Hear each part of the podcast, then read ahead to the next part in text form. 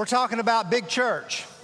Not really big church in numbers, but big church about a big idea.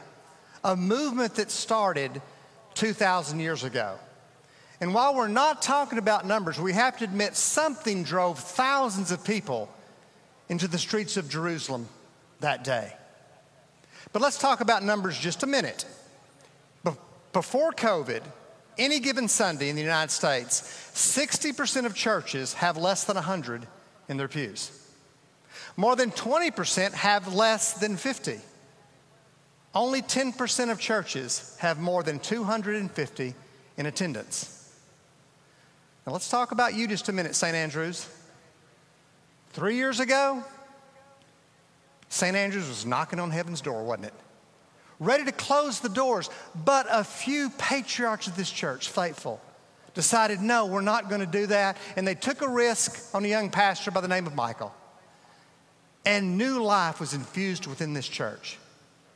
But I know one of the things that keeps Michael up at night and an associate pastor and your new one will be the fact that can we sustain that which ignited their hearts 2,000 years ago? And sometimes I think that we've forgotten really who God is. So I take you to the scripture now. It's in Genesis chapter 16. Abraham and Sarah are trying to have children, and Sarah can't conceive. And so, which was common in that day, Sarah gave her handmaiden, Hagar, to Abraham and said, Let's have a family through her, a surrogate. And so Hagar becomes pregnant, and then she starts to get a little bit proud and despise Sarah because Sarah can't have children. And so Sarah, in turn, treats her very poorly, so poorly that Hagar runs away into the desert. And this is where we pick up the story in verse 7. The angel of the Lord found Hagar near a spring in the desert. It was the spring that is beside the road to Shur. And he said, Hagar, slave of Sarah, where have you come from? Where are you going? I think it's a good question to ask. Anyone that's a Christian or St. Andrews as a whole, where have you come from? And where are you going as we talk about this big idea of church? And sometimes I think we kind of forget who our God really is. Over the last two years, I've had opportunity to speak at many small groups, some women, mostly men. And normally at the end of that time together, one or maybe two hang around because they want to talk. And so many times they've said to me, Troy, I'm just not happy with the way our church is going, with the establishment, the way it presents itself. Not St. Andrews, okay? Other churches. And as we talk about a little bit, you know, we'll go about our business, and then I'll see them, and they'll say it again, and then they'll say it again, and say it again. And I'll finally ask them, why don't you just leave that church? they look at me like they're horrified. Say, Troy, we can't leave the church. I said, I didn't say leave the church. I said, why don't you leave that church? The answer is always the same. We can't. I mean, our, our, our, roots are there, our families are there, our children are there. We've got our name on plaques there, which is always a good reason to stay at church right? I failed to ask him, but I should have. Is that property in that building your God? Because that's not what started 2,000 years ago. It was a movement that ignited the hearts of the believers. And this is what happened Jesus Christ died. He was buried. That's why, how we know he was dead.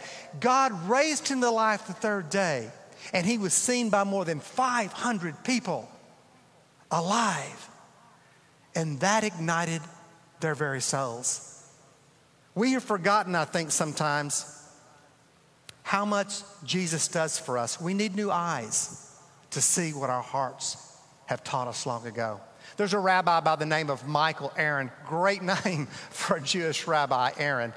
And, and he has many children. He's a great teacher of the Torah.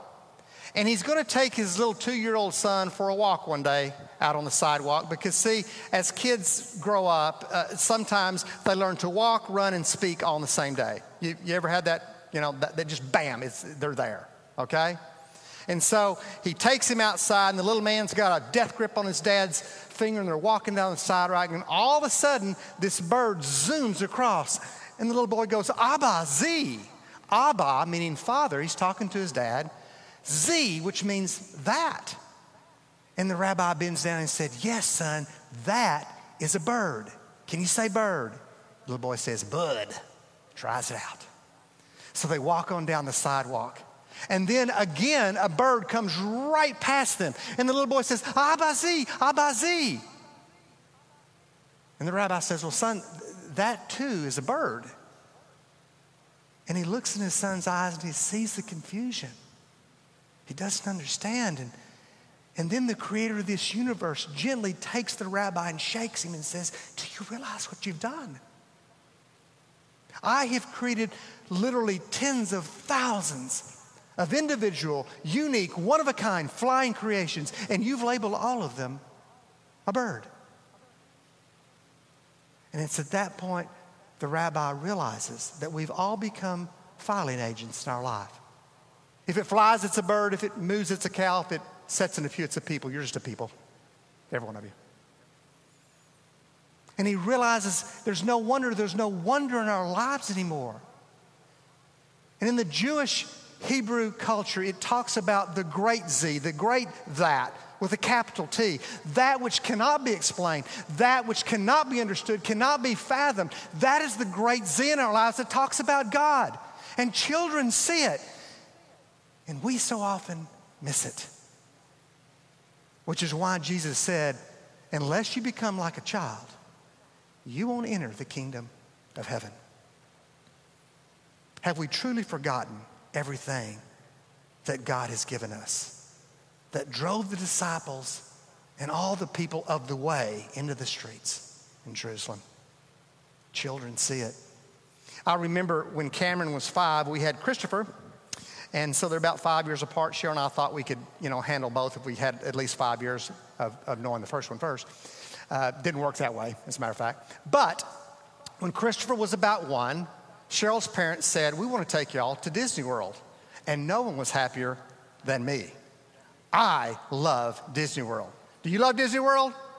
Okay, great. All right, Disney World rocks. And so we knew Cameron would have a great time being five years old. We thought, Christopher, you know, it's going to be a little dicey. He needs a, he needs a nap in the morning, he needs a nap in the afternoon. And, and so we went to Disney World. It worked out okay. We took turns, you know. And, and at the end of the trip, we found ourselves on Main Street of the Magic Kingdom. And over the loudspeakers, it said, the, the, the extravaganza, spectaculars fixing to happen. We knew it's the fireworks, okay? That's what it was. And, and so, you know, I didn't want to, it was my day with Christopher. And I looked at Cheryl and I said, I, I think he'll be fine. She goes, hmm, okay, buddy.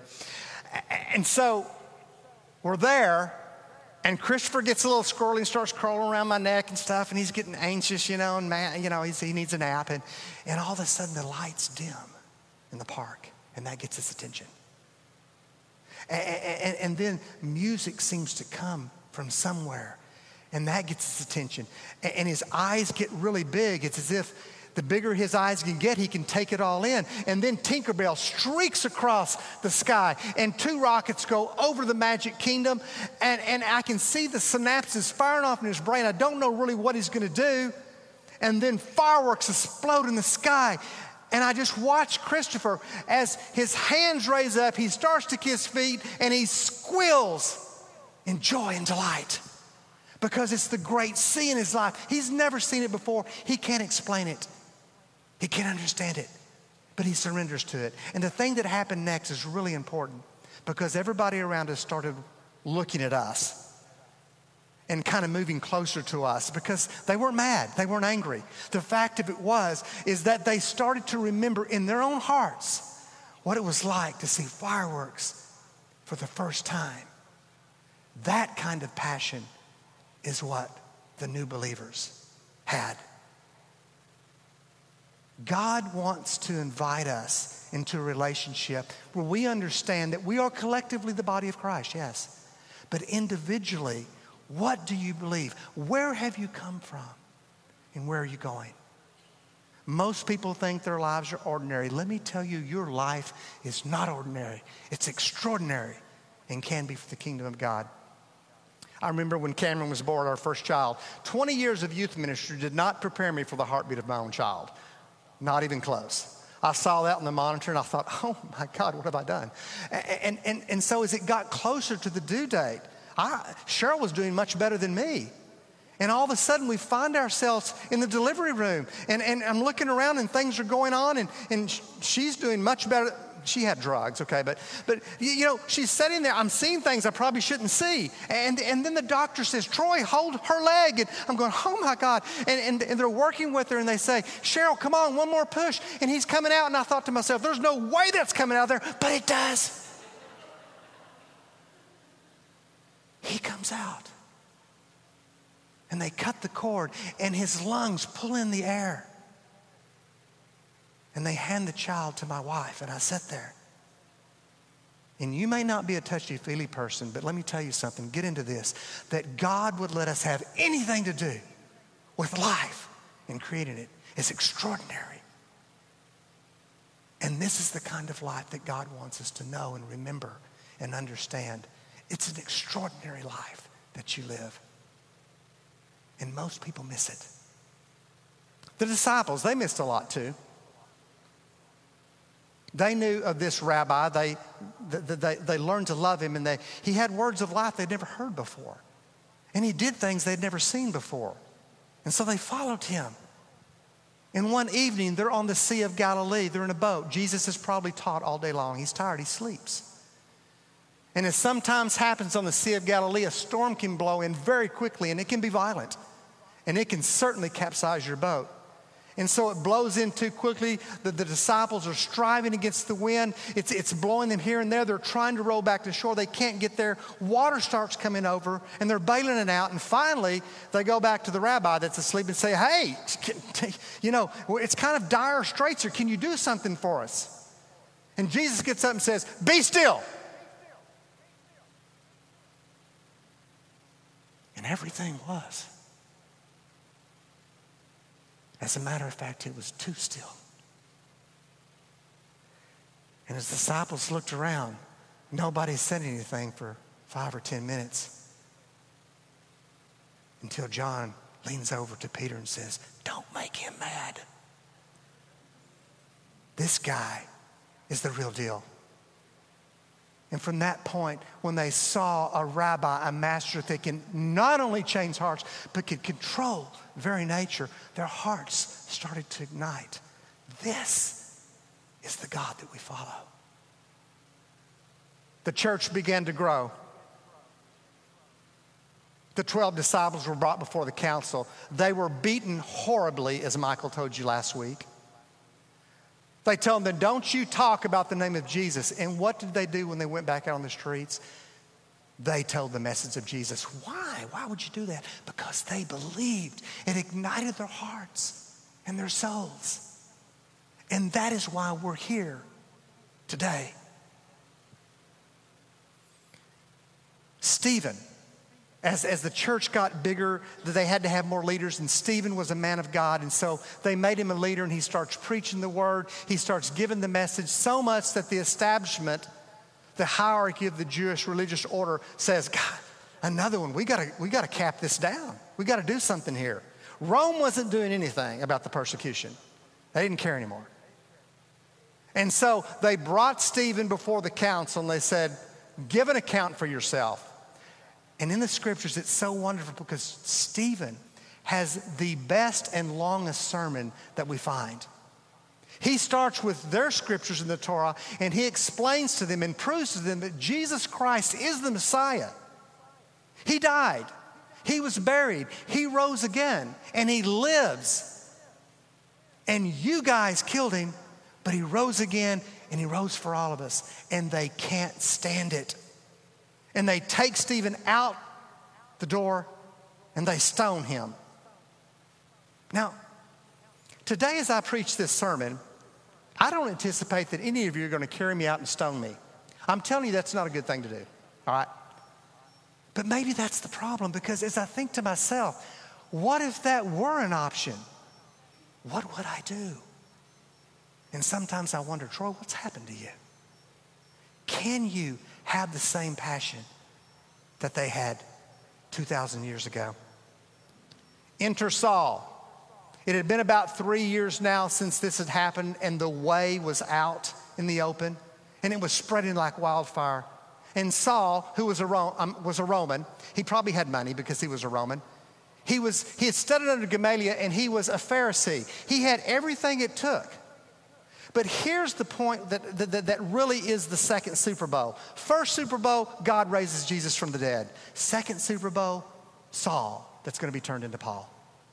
Saul went to the high priest and said, I want the authority to go and round up the people of the way, as Natalie already told you. Jesus said, I'm the way, the truth, and the life. No one comes to the Father but by me. That's why they call them people of the way.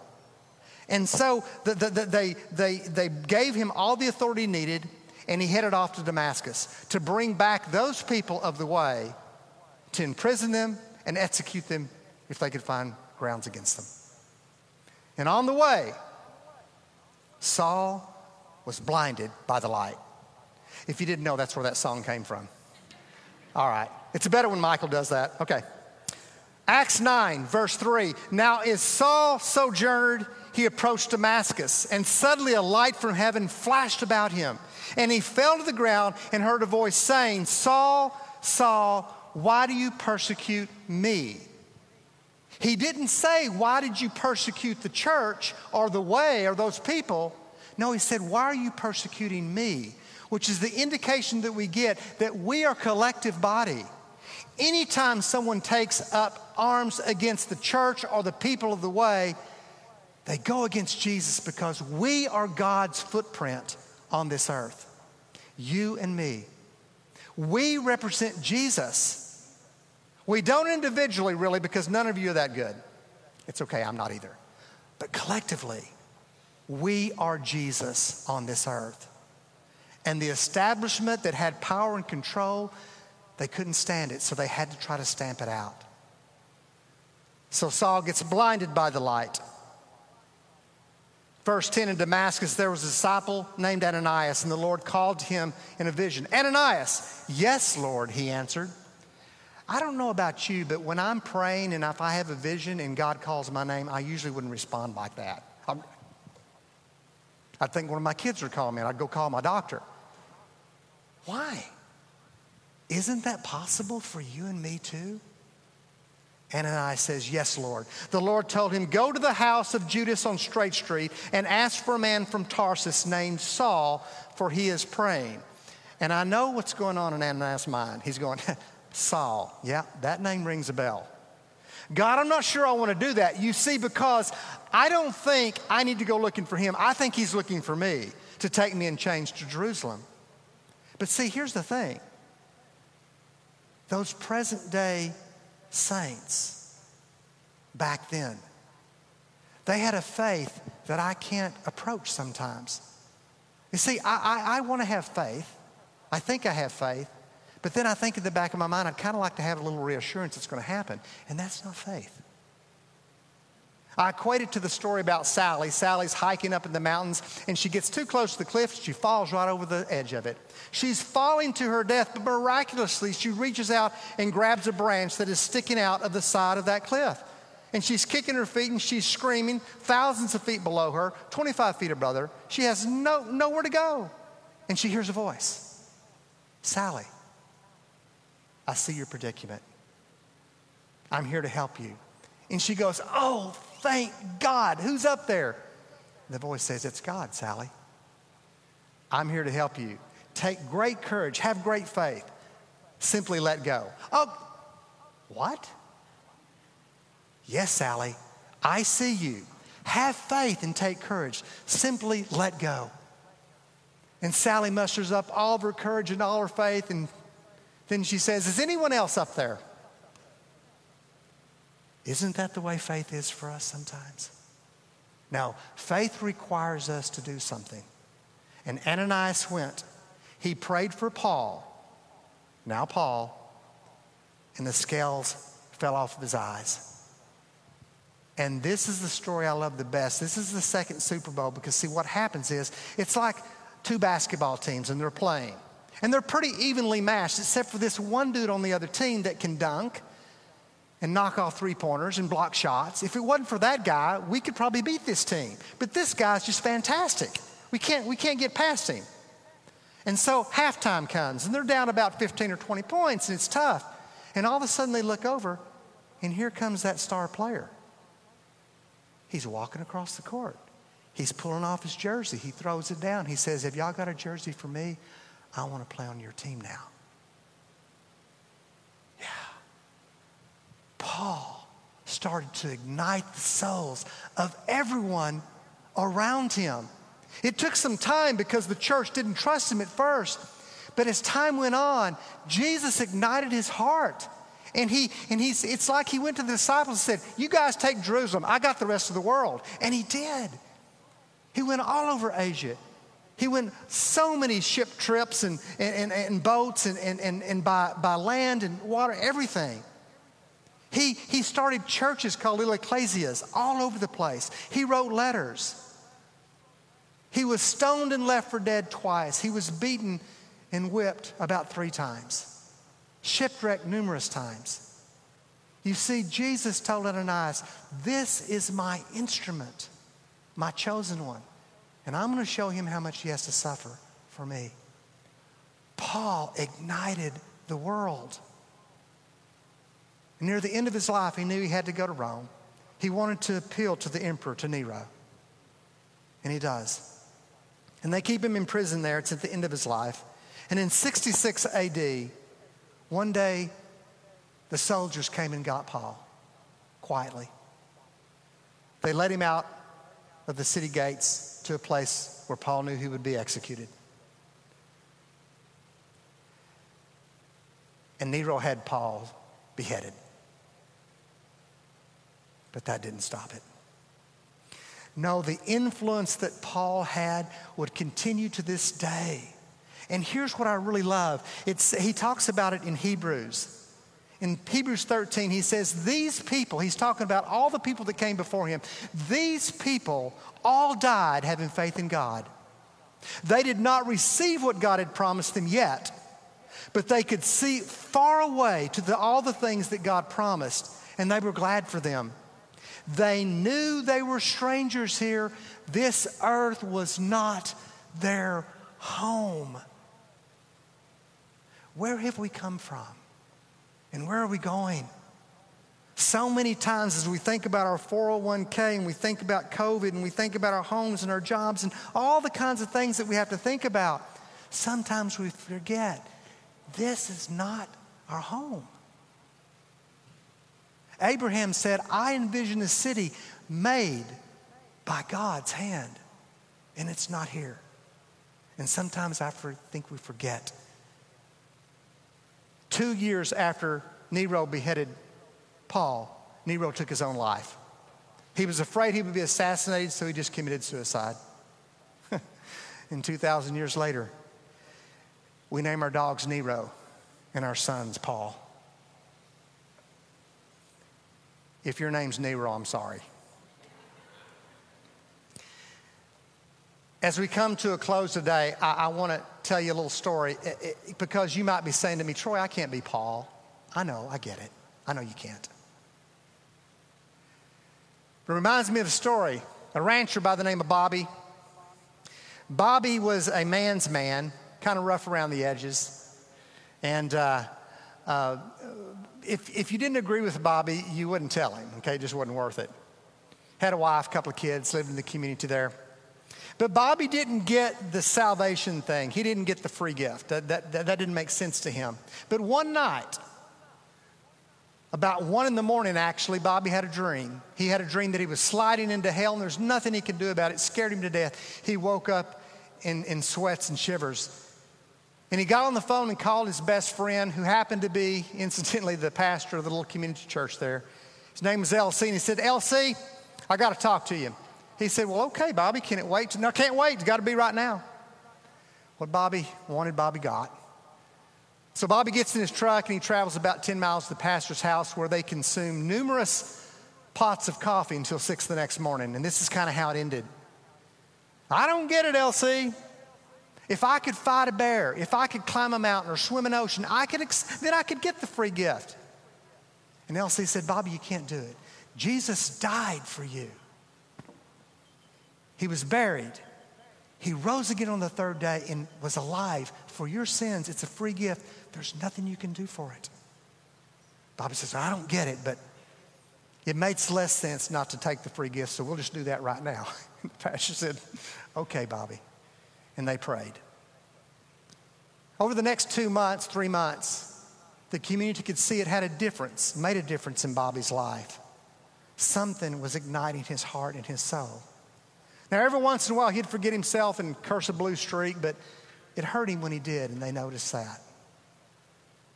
Something was happening in his life. And so, after about four to five months, the church said, Bobby, you want to be a deacon? He said, I think I do, in that little church. Now, I'm sorry, but you got to understand little churches in the country. Uh, they don't have much to do a lot of times. So, Deacon Sunday, when the deacon would stand before everybody, that's when they could ask him any question they wanted. Okay? Nobody misses that Sunday. It's nearly as big as Easter. It's better than volleyball and checkers at the community center on Friday night. Nobody missed that Sunday. Do you smoke? Do you drink? Do you gamble? Do you, you know, answer all these questions. But at the end of the service, the candidate gets to tell their story. And so as Bobby got up to tell a story that morning, he said, Well, it's, it's really not, it's really not all that fantastic. He said it, it was probably the dream that kind of pushed me over the, the edge, but it wasn't the dream. It was the fact that I had watched somebody for a year. I watched how they lived their life. They didn't seem to get mad and cuss a blue streak everything when things didn't go their way or they got mad. They were kind to people and they liked just about everybody, even their relatives. They seemed to know that God had his hand on their life and they were okay with that. It made a difference. And, and I found myself wanting what they had. And the sanctuary is silent at this point. You can hear a pin drop because everybody's wondering who is it? It must be him. It must be her. It must be him. The deacons are all thinking, well, it's probably me or probably the pastor. That's.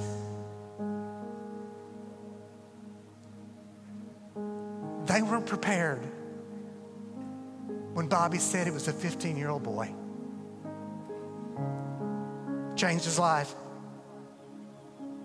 It ignited the heart of Bobby Dunn. It ignited the 15 year old boy's heart too because I was there and I never knew my father was watching me like that. Not like that. And from that day forward, I've asked myself, where have you come from? Where are you going? We are collectively the body of Christ, but you, your life is important. And it's amazing and it's extraordinary. And God wants to touch your life and make you realize all the potential you have for His kingdom. So I ask you this morning where have you come from? Where are you going?